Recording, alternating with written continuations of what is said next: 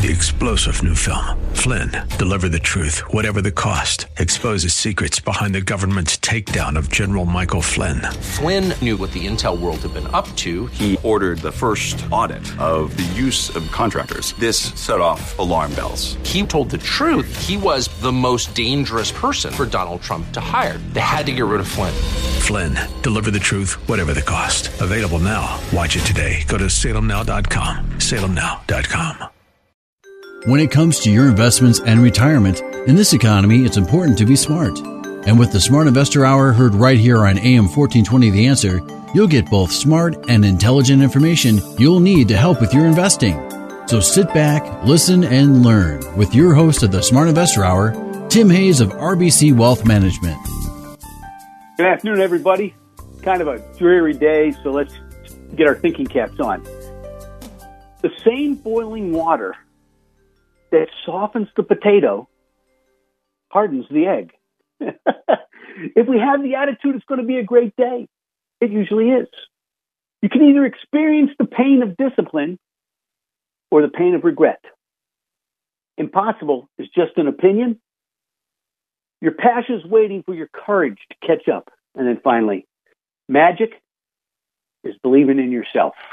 There we go, folks. Hey, this is a live show, so if you've got a question or you want to uh, ask a question, whatever you want to do, the number here is 216 901 0945. That's 216 901 0945.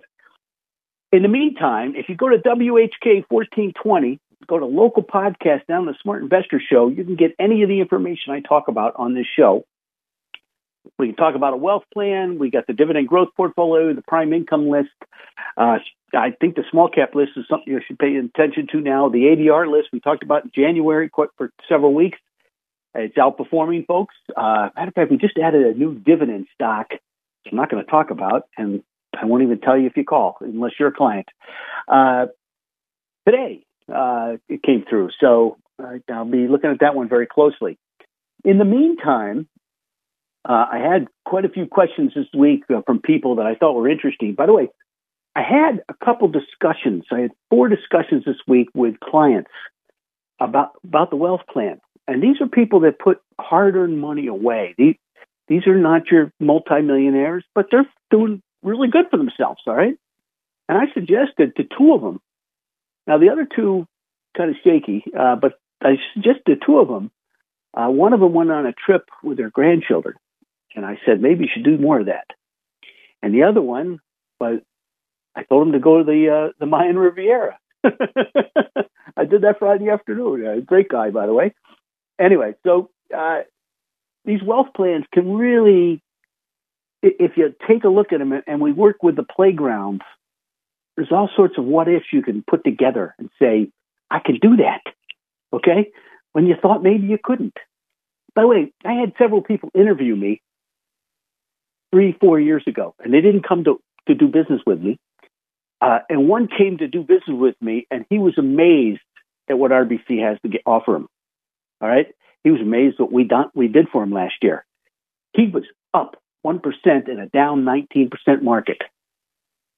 He had a wealth plan that is now, you know, he's doing, he's be able to, he he can actually verify that he can do the things he wanted to do uh, it, he's had a great time so far. So for all those people that have interviewed me in the past and thought, ah, you know, maybe you should take a second look.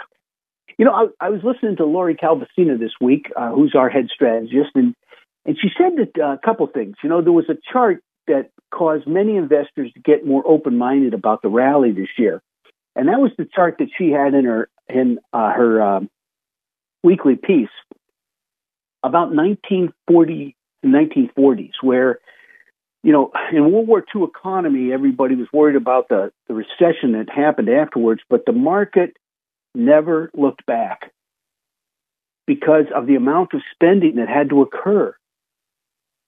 Now, let's go back into the war. There was a lack of rations, there was a lack of food, there was a lack of cars. Sound familiar? Building was you know was taking off and it was expensive because all these GIs were coming home and they wanted to raise families. And here we have the same situation because of a pandemic. So the technical recession actually occurred in 1945 and 46, but the the market was up 15, 20% by then. The NASDAQ composite's up 16% after taking a 3% hit last week. People didn't believe us in January when we said, hey, everybody says you're bullish all the time. I said, no, I'm rational. And that's what you have to be. Uh, the, the, second chart to frame what the stock environment was today, one of the reasons the, the 1945 chart spoke to her, uh, shall we say, was that it was labeled a bear market rally, and, and rather dating back to last year, we we talked to uh, a lot of people just recently, and the current minus um, environment has reminded us that there are two other periods we lived through in our decade equity strategy, in the 20 in 2002, 2003, and 2010, 2011, where we suffered meant, you know multi periods that came after the initial powerful recovery in the stock market that followed a major crisis, and, and the, market went down and then went back up after that. So don't get overly bearish. I don't think. Uh, and and then our longtime love of debate and, and uh, appreciation for well thought out arguments sometimes predates the covering of the stock market back when I was in college. And uh, what we found was the idea that the S&P 500 has to retest the October lows because earnings estimates were too high. And what we found out that is that 57% of the S&P 500 not only beat the earnings but beat the revenue charts, okay? This year.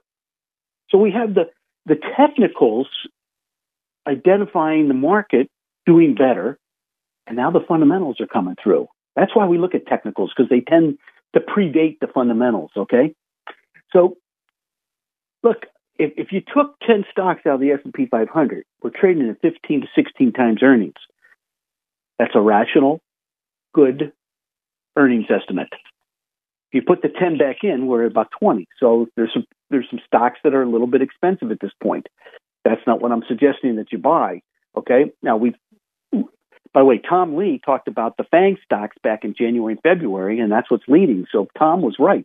Uh, God bless him. He's uh, he's you know, Fundstrat has a good thing going for him, and we get their research. And if I inter- intertwingle that, you know, Mark Newton's a very good tech, uh, you know, uh, technician, and Rob Sluymer used to have his job, and the two of them, man, you can get some get some good ideas.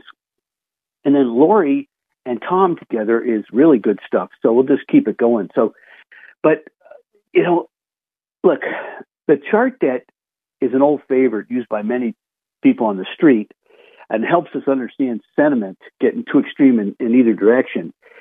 It's been deeply bearish for individual investors start the year. And now, you know, the, the net bullishness was near lows. And that's what got me so excited. And uh, I think I've said that on the, the show many times. It got a little bullish this, about two weeks ago. So, you know, you got to be a little bit more careful. But we went from bearish to despair about three weeks ago. I mean, people were just bummed. Okay, and you could see the the evidence was by the defensive exchange traded fund flows, and I, thought that was kind of interesting. Uh, and then the CPI came out. People said, "Hey, things aren't that bad," you know. so look, uh, I, I was reading Tom Lee's stuff this week, and you know he talked about the he has this five super granny stocks, and you know uh, he's been right. but he's talking about some sleepers, and and they're some pretty interesting stocks. Okay, uh, so you know they're down and out. Uh, one one makes bourbon, and uh, that's all I'll say. But I, I think the, the, the key tactical thing was industrials. You know, he mentioned to buy industrials about uh, I don't know the the first week of May, and and just take a look at some of the industrial charts. They're straight up since then. So. Uh, uh, smart guy. We we intertwingle him with Lori, and Lori said some smart stuff too. So, uh, look, he said back on the June June fourteenth that the May CPI uh, trajectory could undershoot the consensus, and he was right, and that's it's really kind of interesting. And uh, I just think that the stocks continue strength bodes really well for the second half of the year. And I've been saying now for almost seven months that 2024 could be liftoff year, okay? But we're holding the uptrend line. And so everybody's looking for a a uh, you know a recession. And look, government spending. The Biden administration spent six trillion dollars in the first two years, and then the omnibus bill at the end of the year was 1.7. Okay, you're not going to have a recession with that kind of government spending. You know, Powell can do anything he wants, but there we go. So one of the things that Lori Calvasina, who was a small cap strategist for eight years and one of the best, by the way, talked about was small cap ideas. And we just put out a new small cap growth list. You know, I talked about a barbell approach. So the, the barbell, the, the, the actual bar should be your, you know, your one year, two year CDs that I talked about. They're pretty hard to get right now, though. Uh, you know, they're five percenters that we bought back in October, and we got some five and a quarters in the beginning of the year. And then the right hand side, we've got some value stocks, high quality, which are t- taking off, by the way, and we've got some growth stocks, which already took off. So it's been a pretty good idea to do that. Now, I'm going to suggest that with your Vegas money, which is your 5% of your portfolio, small caps might be a really good idea because there's some really good names on this list. And uh, if I'm correct, uh, now I own several of them much lower. Let me say it again. I own several of these much lower. And I think there could be some real interesting stuff going on, uh, you know, going forward. And the, the, what's amazing about this is the, pri- the price targets. And, you know, just so you know, analysts get paid bonuses on how their stocks do. So if they don't hit their price target, they're not going to make any money. And if they lower their price target, they don't make very much money. So now, I always talk about new ideas on this show. You know, I mean, we talked about the cloud before anybody. I, I had guys that worked for IBM and guys that worked for Cisco, and they said, "What's the cloud? You don't know what you're talking about." well, the cloud's the cloud now. I mean, it's a it's it's we talk about it almost every day. And look, data centers are big. Okay. You know, Microsoft buys more servers every month than the entire rest of the S&P 500. And there are companies out there that are real estate investment trusts or REITs that are data centers. There is a new set of chips coming out okay, where the HVAC cannot handle the heat. And I think, well, traditional HVAC, that's heating, ventilating, and air conditioning for those who have never been in that industry. Uh, they can't handle it. So you, you have to employ advanced cooling techniques. So these data centers, uh, they're startups. They, there's, I think, I have several names that I'm not going to mention, but there's several companies working on this, which will be part of the technology area. And boy, these are some good looking charts. One just took off. I, I bought like 500 shares. I didn't. It was a $150 stock, so 500 shares. It was quite a bit of money, but it took off on me. It's 190 now. It hasn't even looked back. It hasn't had a day. I don't think it's had a day it's down been down over a buck. So I think the data center liquid cooling markets will be big. I think there'll be some advantages of liquid versus air cooling. I think there'll be three types of liquid cooling techniques. I think there'll be some key players in the space, and you better know them. And liquid cooling should move the needle the most. Okay, uh, there's one name out there that we don't, I don't think we recommend yet, but I, I think it's it's interesting. But it's a report you probably should read. Anyway, moving on. Uh, you know, we we we said uh, that the Fed would pause. They did, but they were it was a bearish pause. So what's the difference between a bearish pause and a bullish rate increase? Methinks they talk out of both sides of their mouth. All right. Uh, so I, I don't think the Fed knows what they're doing, and I don't think we know what they're doing because they don't know what they're doing. But we had a pause for thought, and let you know it left the the Fed um, and left all of us scratching our heads.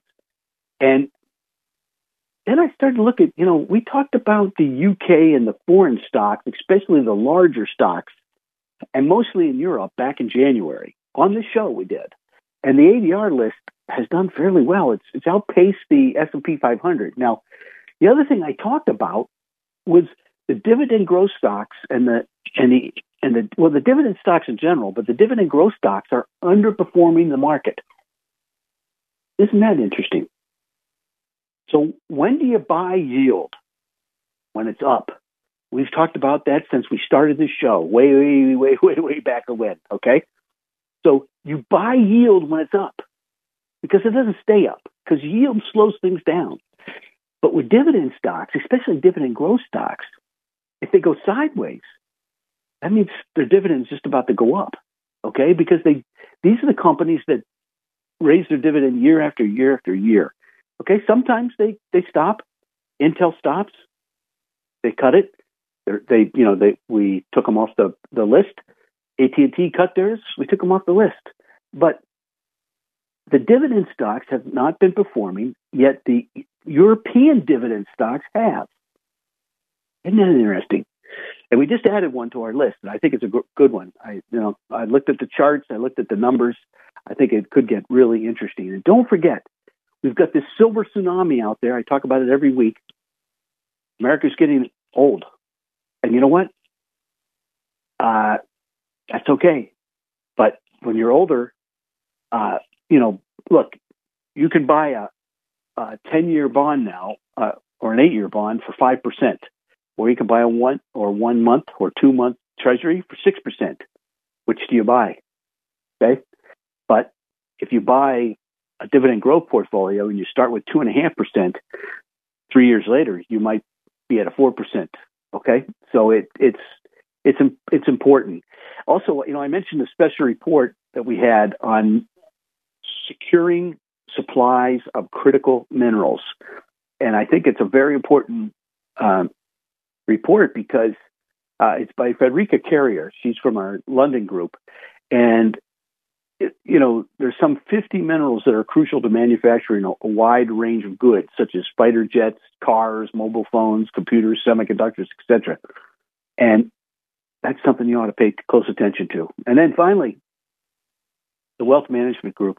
Ah, boy, the questionnaire I sent out to a whole bunch of people last week. Uh, highly recommend it. People are finding that it, it, it's good to have a plan, and we'll leave it at that. Hey, this is. Uh, I think we're gonna take a break here, so let's take a break. And in the meantime, the phone number here is 216-901-0945. If you have a question, listen to Smart Investor Show. We'll be right back.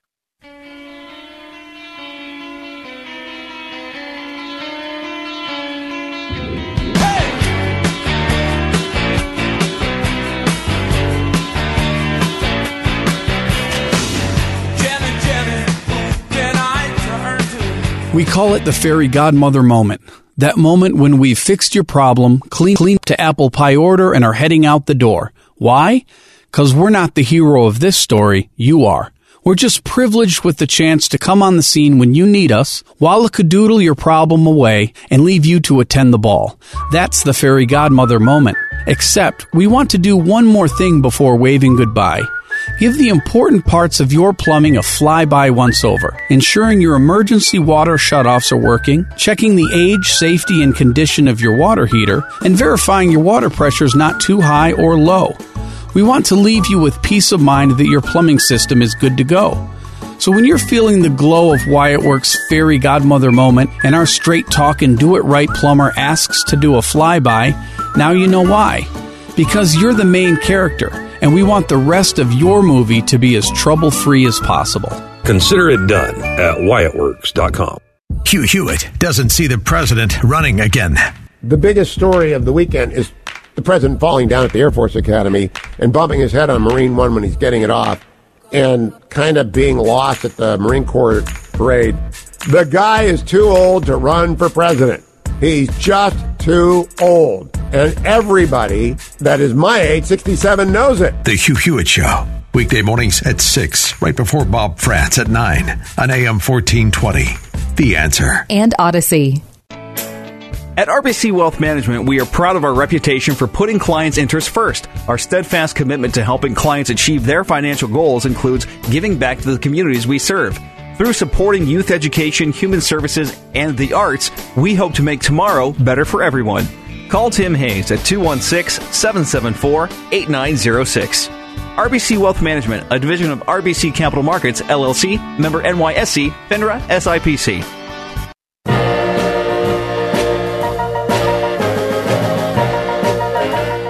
Okay, we're back. and, and by the way, uh, if you go to uh, my webpage, there's a banner right underneath the head thing called Insight. And there's two new pieces, uh, yeah, three new pieces this week. Good information. They name names, okay? And then underneath there is Bulletin Board, which has Rob Sluymer's update, which uh, if, if you're in the market and you're not reading them, good luck. Anyway, uh, you know, last week or last couple weeks, we said the market got kind of a little bit overbought, and we we were expecting a bit of a pullback. But I will mention that the bullish percent is in a column of X's, uh, so that's a good thing. And uh, you know, people don't understand that. Uh, you know, I don't make this stuff up. Uh, no, the last couple times we've got up here, um, we've had a situation where uh, the the market gave back, and that was it. You know, we uh, we came on and said, "Hey, folks, we uh, we have a uh, a situation where um, the, the market reversed I don't make this stuff up. It you know it, it's it's as it is. So um, the point is is that uh, you know sometimes you've got to uh, you know make do with what the the market's giving you and I just think it's important that uh, you know if you look at you look overall the calls we've made. Usually we've been pretty good about saying, "Hey, step in, step out." Okay, look.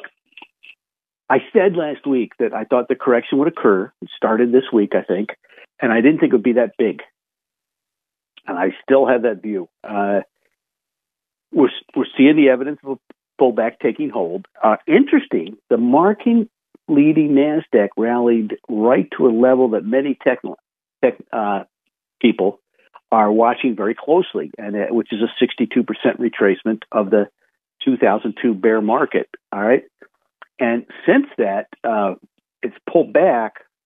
Other equity markets have also rallied to the technical levels and begun short-term pullbacks too. So, uh, you know, I don't think it's going to be a huge bear market. I just think it's going to be a pullback. And uh, look, the Nasdaq relative to the S and P 500 has been the place to be. The Nasdaq's up six percent, sixteen percent. The, the Russell, I mean the S and P is up six and a half.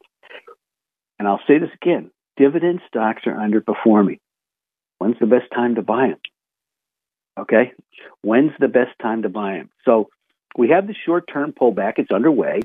I think first support on the S&P 500 is is between 43.11 and 43.25. Remember, I said we were going to 43.25 back in May if we broke 41.95, so we we overshot a little bit. I wasn't expecting to go that as high as you know we went to 44 what 44 48. Uh, so you know uh, that happens sometimes. You can't be perfect in this business. So I think you'll find support, uh, you know, somewhere around that uh, you know, I mean, worst, worst, worst area, I think it could be like 41, 55, you know, 100 points, whatever. And the NASDAQ composite, I think, you know, worst case scenario would be about 12, 5, 12, 4, somewhere around there. Um, but the industrial sector has emerged again. You know, it's not too many times that you have. I mean, it's it's all, it's ready to break out of a of a pretty decent base. You know, going back to uh, I don't know. I mean, it, it rallied big off the bottom in in, uh, in, sep, in sep, from September, and then uh, it could break out from a base going back to 2021. All right, so uh, but its relative performance versus the S&P 500 is big. The other thing I noticed is that the semiconductors came right back to pretty good support. So it'll be interesting to see, you know, somewhere next week, maybe the week after, semiconductors uh, start to firm and start to go up. All right. Uh, now, I looked at fund flows, which are important, and the only positive fund flow last week was healthcare. So remember, healthcare was dead last, along with energy and and uh, uh, basic materials a couple years ago. Basic materials and and energy went the full yard. and then we had telecommunication services, which is the meta and all that stuff. They were dead last. They only had 19 votes, and now they're at 90, but they're still dead last. So uh, healthcare has been improving, but it's been just slow, monotonous. It's kind of like watching, you know, uh, syrup on a cold day, you know, drip. All right, but the cyclicals. We talked about the cyclicals, uh, and and I think that's important uh, because they are leading the way. And there's several local companies that are in that group that have really led the way. And I own I own one of them big, and uh, then I I started buying the other one. Like I said, and it took off on me. But I think what's really important, and I was looking at Rob Sluymer's work, and he looks at monthly momentum. And you know, I just kept talking about the the bullish percent going from 80 to 60 to 78 to 60 all of 2021, and I didn't have very many good ideas. Uh, people were kind of upset with me. Uh, you know, why, why aren't we participating? And I said, you know, something bad's happening. And the momentum was the most overbought I had seen since 2000. And I said that on the show. And then we got to the lowest level in momentum that we've seen since 2002 and 3 and 2008. Now we're back to positive. And all this momentum, what we're talking about is looking at the four month moving average versus the 13 month moving average. And the four months looks like it could be breaking above it. That's fairly positive. And by the way, if you're looking for stocks versus bonds, I think stocks broke out against bonds on a relative strength basis. So you got to be careful, you know, how much, you know, how, how, you know, in love you fall with fixed income. Remember, inflation, if you're a retiree, inflation is your biggest problem. You don't beat inflation with bonds. Bonds are a deflationary asset. Okay? Uh, I just got an email. What's the phone number here? It's 216 901 0945. 216 901 0945 to whoever that is. Uh, and then, you know, Rob Sluymer also has another thing that he looks at. It's called the weekly quadrant balance data. And that's getting back to overbought area.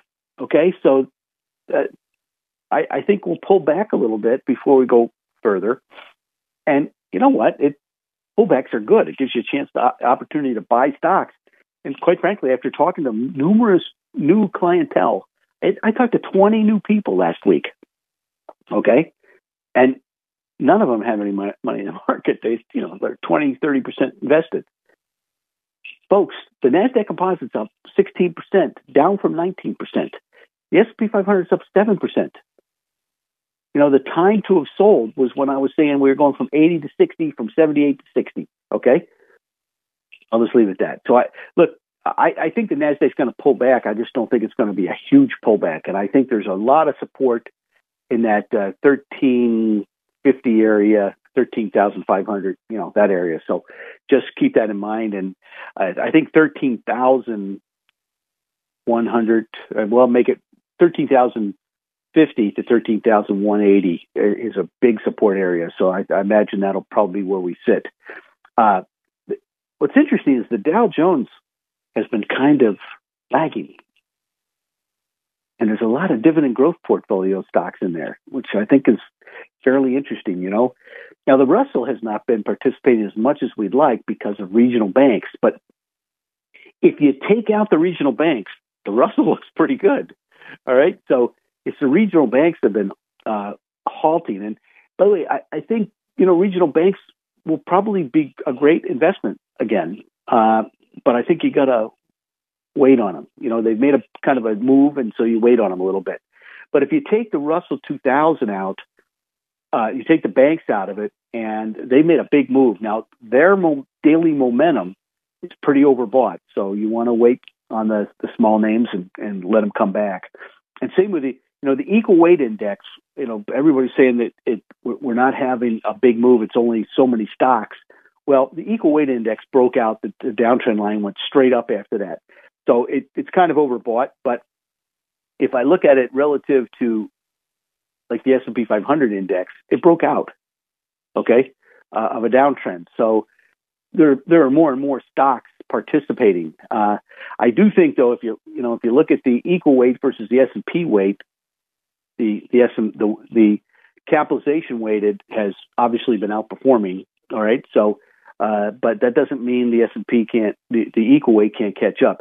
Remember, the equal weight from basically I don't know the, the mid 1990s through uh, through 2010 outperformed the S and P drastically. So uh, we'll see what happens. But um, the other thing is investor sentiment. We got to talk about that because the bullish sentiment has notably improved. That's why I think we'll have a pullback. All right. So let's take a break. The number here is 216 901 0945. Stay tuned to the Smart Investor Show.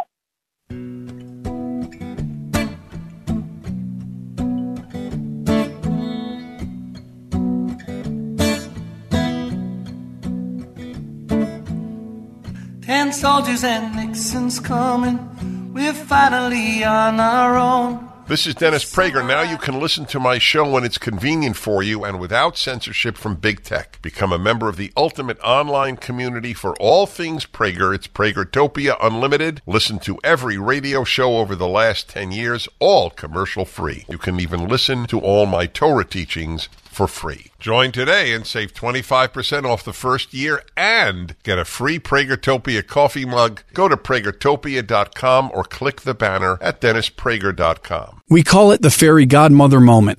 That moment when we've fixed your problem, cleaned up to apple pie order, and are heading out the door. Why? Because we're not the hero of this story, you are. We're just privileged with the chance to come on the scene when you need us, doodle your problem away, and leave you to attend the ball. That's the fairy godmother moment. Except, we want to do one more thing before waving goodbye.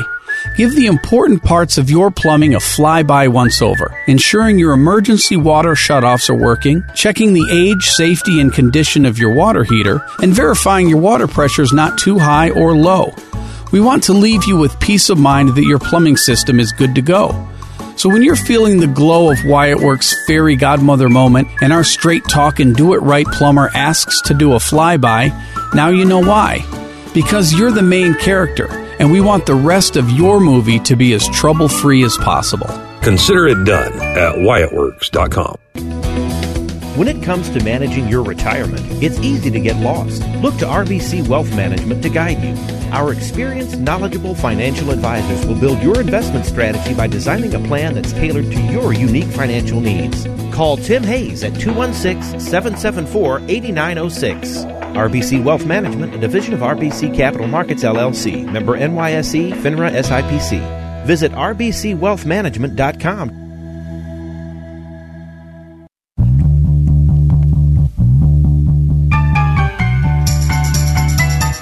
Oh, okay. Uh, Ned Ned just emailed me, and uh, I can open some of these during the show, but not all of them. But he said, you know, you always talk about value, uh, growth versus value, and uh, there's been a big performance spread over the last six months, and we look at that occasionally. Uh, our friends at Dorsey Wright uh, really watch that very closely, and so does Rob Sluymer.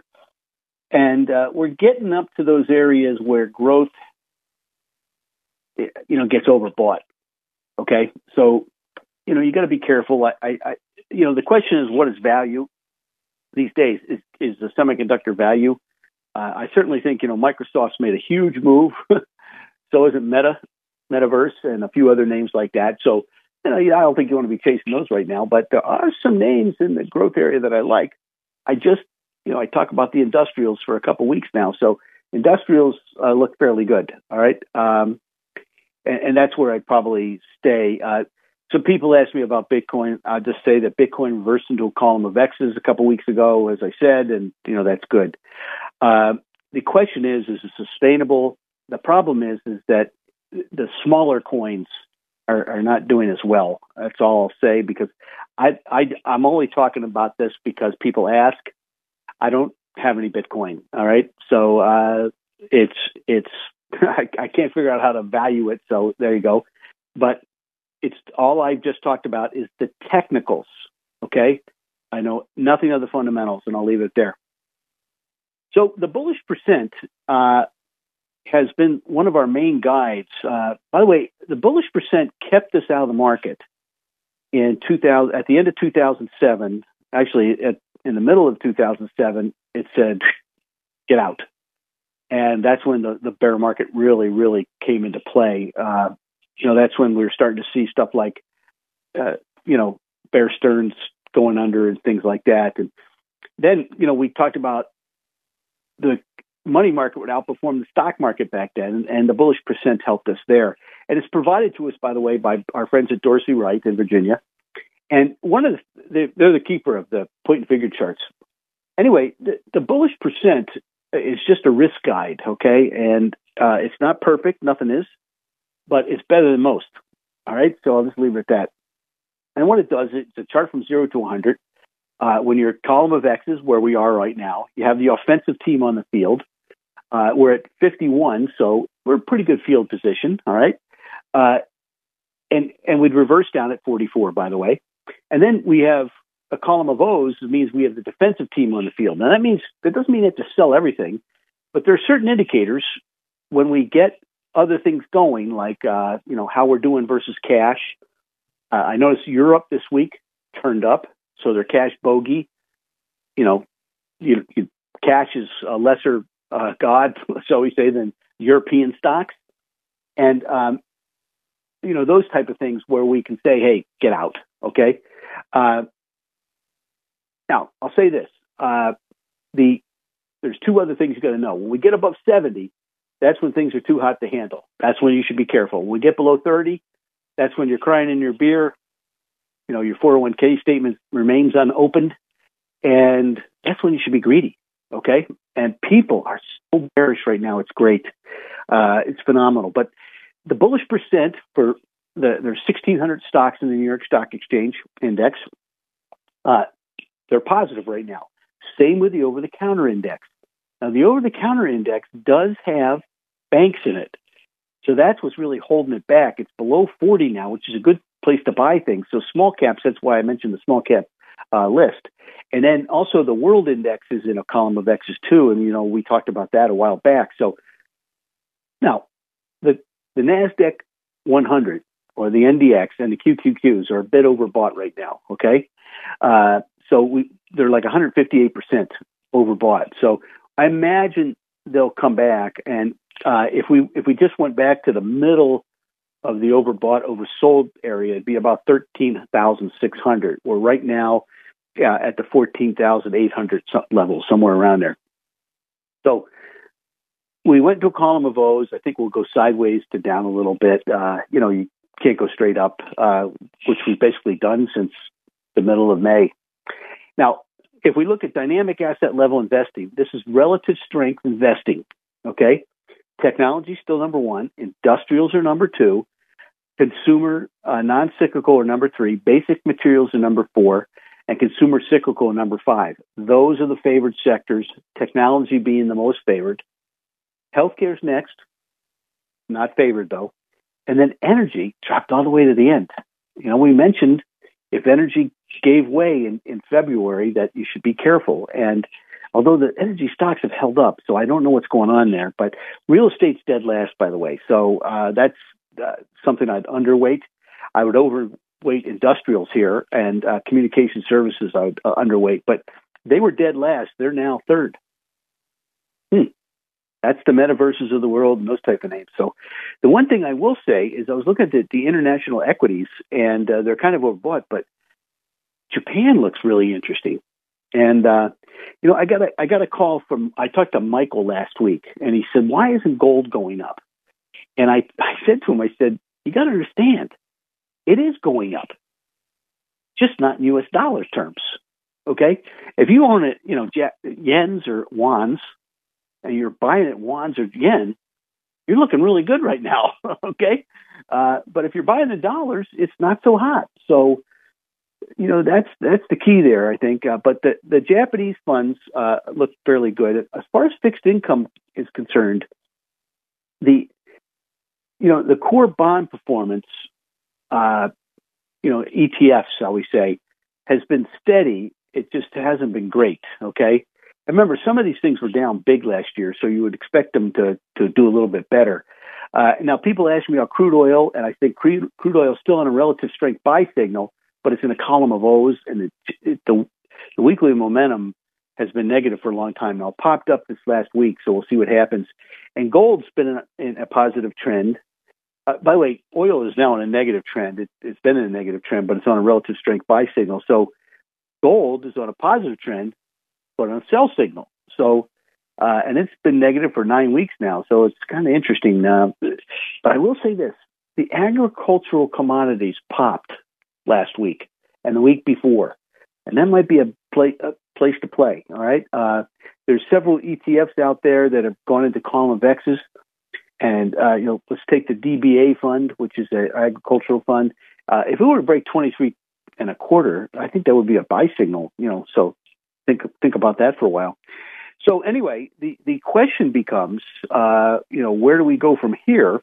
And I, I think if if I was a betting man, you know, people ask me, uh, look, the 10 year yield is, is going sideways. I don't think it, you know, we're going back to a quarter of a point or anything like that. Uh, I, we've broken out of a 40 year downtrend. I think uh, this this will stay that way for a while, but it just could bounce between three and a quarter and 380 for five or six years. Look, the last time this happened, when we broke out of that downtrend, was in in the 70s. The problem is Arthur Burns turned on the tap and never turned it off, and and then Paul Volcker came up and and clamped down on things. The, new the good news is Powell made a mistake, but he's smart enough to clamp down because inflation for all you retirees out there is your biggest problem, and it will always be your biggest problem. So if you think you can't, you know, you're going to go through life with fixed income the whole time, good luck. All right, because that's a deflationary asset. We're not in a deflationary scenario anymore. Inflation's back, and it's probably going to stay that way. I know. One thing I'll mention is the U.S. dollar has had good support at about 100. And I'm looking at the DX slash Y, okay? Uh, it peaked out at about 114 back in the, the, the middle of 2022. Uh, that was in the Ukraine crisis, by the way, just a little bit after that. And so it's going to bounce around, but it's it's got good support at 100. So it'll be interesting to see because uh, the U.S. dollar, you know, really is a key to commodities and a lot of other things that we don't uh, we don't pay close enough attention to. I don't think. And crude, you know, crude held that 64 number uh, and then bounced back. I mean, it, it, got whacked again on Friday, so it, it's it's trying to make a bottom.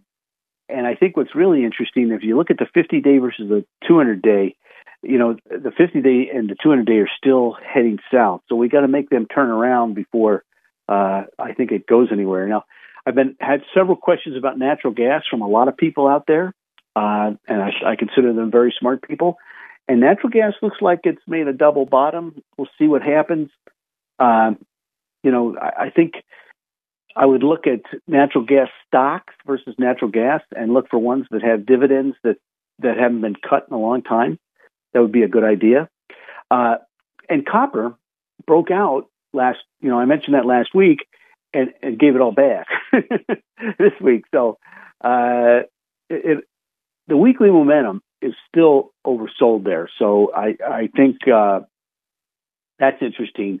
And if I look at the ratio of copper versus gold, copper broke broke out a little bit. So uh, you know, copper is important because the economy needs copper to get going. And when copper is going well, usually the economy is going well. So look, it, it, it bottomed, co- copper futures bottomed at 354. They're now at 392, and, and well, they hit 392 and backed off a little bit. So that's uh, that's something you got to pay attention to.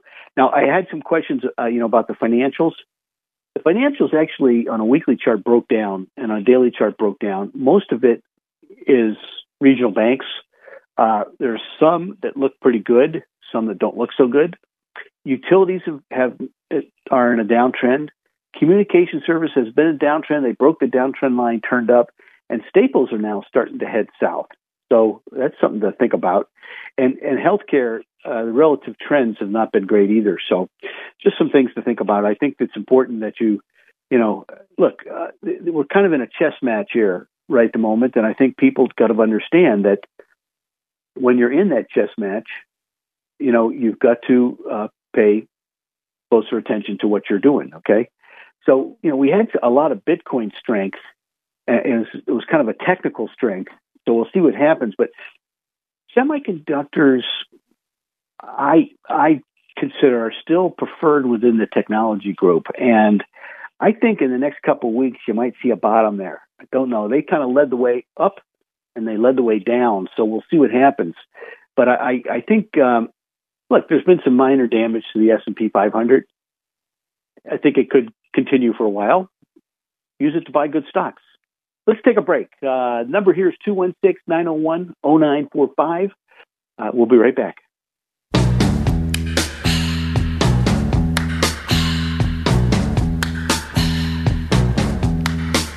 It's the time of the season.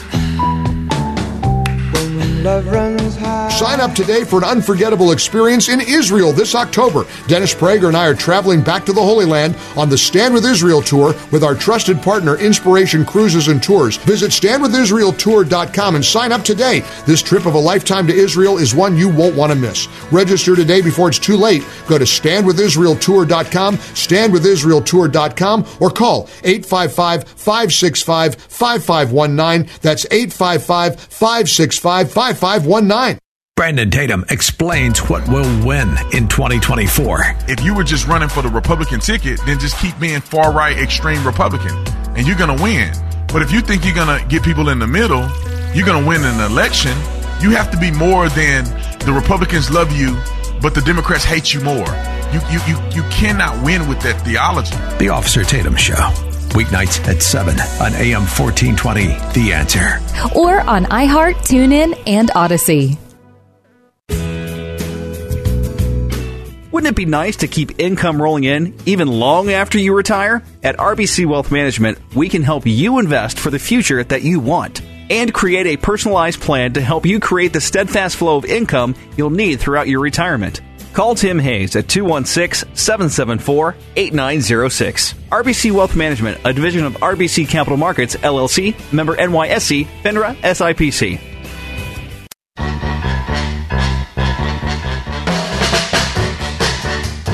All right.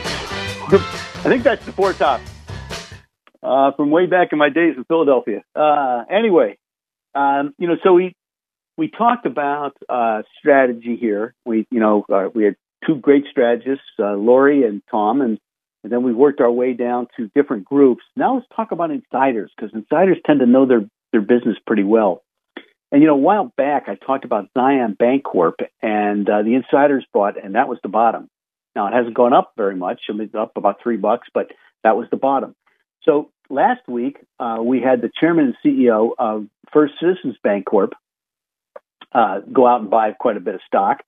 And this week he bought quite a bit more to the tune of about uh, be about thirteen point five million dollars worth. Okay, so I think that gives him about ninety seven thousand shares, a little bit more than that. That's kind of interesting. And then Dustin Moskovitz. You know, here's a guy that was a co-founder of Facebook. Uh, sold a couple companies prior to uh, going public again. Um, smart guy, you know, uh, president, CEO, and chair of Asana. You know, and, and last week he bought 160,000 shares of Asana. This week he bought 200,000. Then he came back a couple days later and bought 40,000, then another 40,000, then another 40,000. So this guy bought it all the way up and all the way down and, and continues to buy. And remember, he bought 20 million shares back at 18 bucks. So he's up uh, four or five bucks at this point. Um, who knows? Maybe he knows something. I don't know. And then we had Clene, which is a biotech company, and this is for this is for widows or orphans, ladies and gentlemen. But it's an 80 cent stock, and uh, the director, uh, Allison Mosca, bought uh, 2.4 million shares, uh, and she now owns like 3.2 to the tune of 1.9 million. There's a lot of these biotechs that they just wiped out. You know, th- there was no bid for them. Okay, so uh, they they got hammered, and they have life saving technology. So if they can they can get things going, things could. I mean, there was no sellers on the way down. What happens on the way up could get interesting. And then U- Universal Technical Institute, which is education and training, we had a director, uh, which is Coliseum Capital, which is pretty smart money. At 670, they bought 262,000 shares. Now no, uh, own almost a million. Uh, so that's 1.7 million. And then Pershing Square was added again with Howard Hughes Corp. Uh, you know, Howard Hughes uh, was was up around 85 bucks, uh, 86 bucks uh, back in February. It's now in the uh, 74 area, and they stepped up and bought uh, 1.7 million, then 1.3, then 1.6, three days in a row. So that's uh, very interesting. And here's one that um, I think is you know was like a sixty dollar stock. It's called Comtel uh, telecommunic- Comtech Telecommunications. I'm sorry. And Mark Quinlan, who's a director and pretty smart guy, looked at looked them up. Just bought 100,000 shares at 889. Uh, he owns like 350 now. And you may recall he bought back about a month ago uh, at a little bit higher price. So you like to see him d- double down. And then uh, Kura Oncology, which was a $14 stock just a month ago, is now a $10 stock.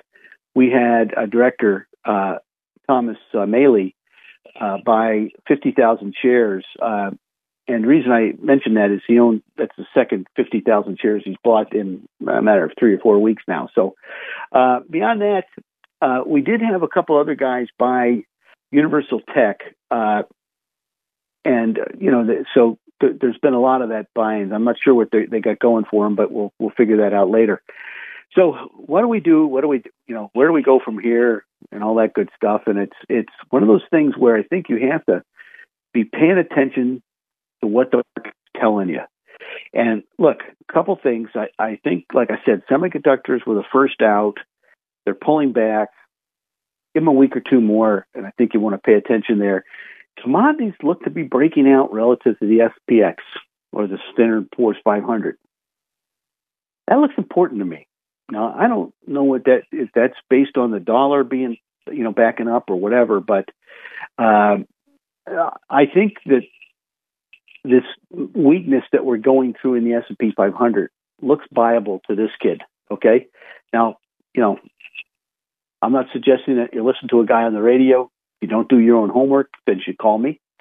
Uh, but five of the 11 sectors turned positive performance, you know, this year, with outperformance coming from, by the way, this last week, energy, which had been a, you know, fairly bad group to be in.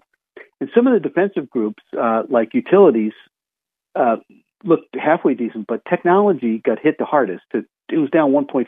I mean, some of these stocks are down 3% in a week.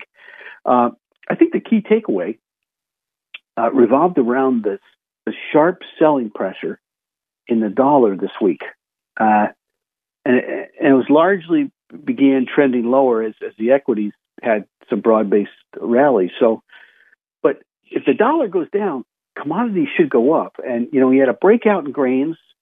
Copper broke out and then pulled back hard. So we'll see. Precious metals have lagged.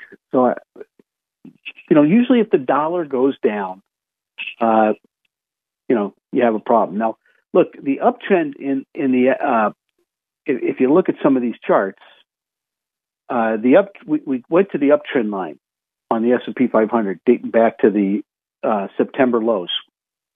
So, uh, you know, we're, we're going to pull back. The the the if we went down to the ultimate support, it'd be like 4100. So it could be a decent sized correction. I just don't think it's going to happen. I think we'll go sideways. But, you know, commodities are beginning to rally. We haven't seen that in a pretty long time. So that'll be interesting to see. I mean, I mean, sugar, live cattle, um, you know, have been some of the best performing commodities. And then I see corn, soybeans, and wheat have broken out of mean, meaningful downtrends. So that's important. And I, you know, I mentioned natural gas earlier and copper. So that's something to pay kind of close attention to. I think, uh, you know, if the dollar goes down, usually commodities go up, and just just remember that, and we'll we'll take it from there. Um, look, right now, I think uh, you know financials have proven the weakness has proven kind of minor, but the regional banks look the selling looks overdone. I don't know if they're going to bounce. I think they're they got to make a they got to make a base for a while. So I don't think you have to be running for them. But um, I don't think you know. there's been a little bit of rally in there. I, I don't think I'd be long that. But what I would do,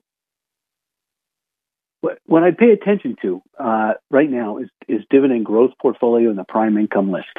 That just makes a whole lot of sense. And uh, you know, our our we, we have a new list, our all cap growth, and we also have our uh, you know high quality large cap uh, stocks and and the what we call the discipline high quality. And boy this look that that looks good. Uh, uh, there's some really good names on that. So pay attention there.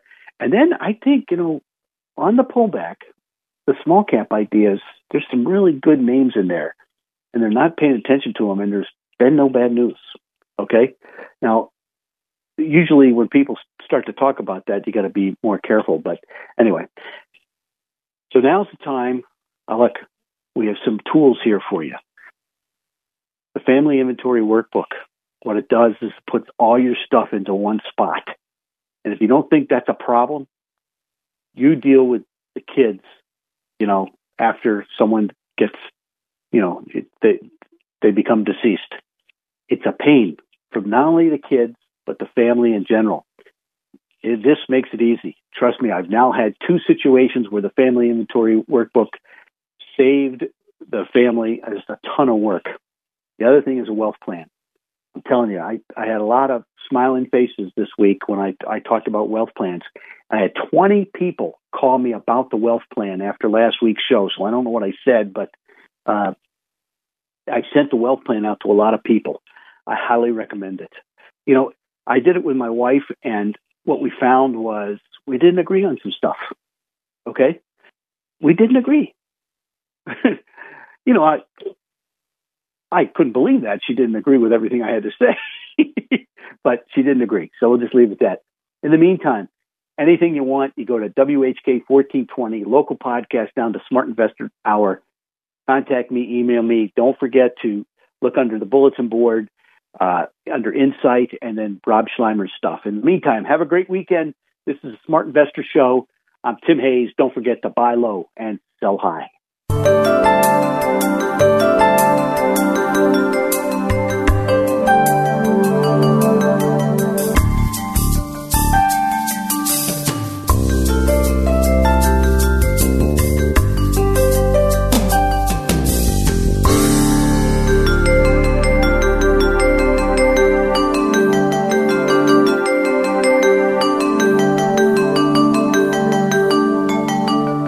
Thanks for listening to the Smart Investor Hour. To reach Tim during the week, call him toll free 888 223 7742. That's 888 223 7742. Or visit his website rbcwmfa.com slash Tim Hayes. That's all one word in the address bar rbcwfma.com slash Tim Hayes. Please join us again next Saturday for the Smart Investor Hour to hear more smart investing from Tim Hayes of RBC Wealth Management. Three star general Michael J. Flynn, head of the Pentagon Intelligence Agency, knew all the government's dirty secrets. He was one of the most respected generals in the military. Flynn knew what the intel world had been up to, he understood its funding. He ordered the first audit of the use of contractors. This set off alarm bells. The explosive new documentary, Flynn, Deliver the Truth, Whatever the Cost, uncovers the facts behind this scandal. Flynn told the truth. He was the most dangerous person for Donald Trump to hire. I find out the worst enemy that I'm going to face in my life is right here in America. They took my assessment and they wanted me to change it. And I was like, I'm not changing it. They had to get rid of Flynn with in depth interviews, archival footage, and never before seen personal records of the man behind the headlines. I just felt like I was drowning. Flynn, deliver the truth, whatever the cost. Available now. Watch it today. Go to salemnow.com. Salemnow.com.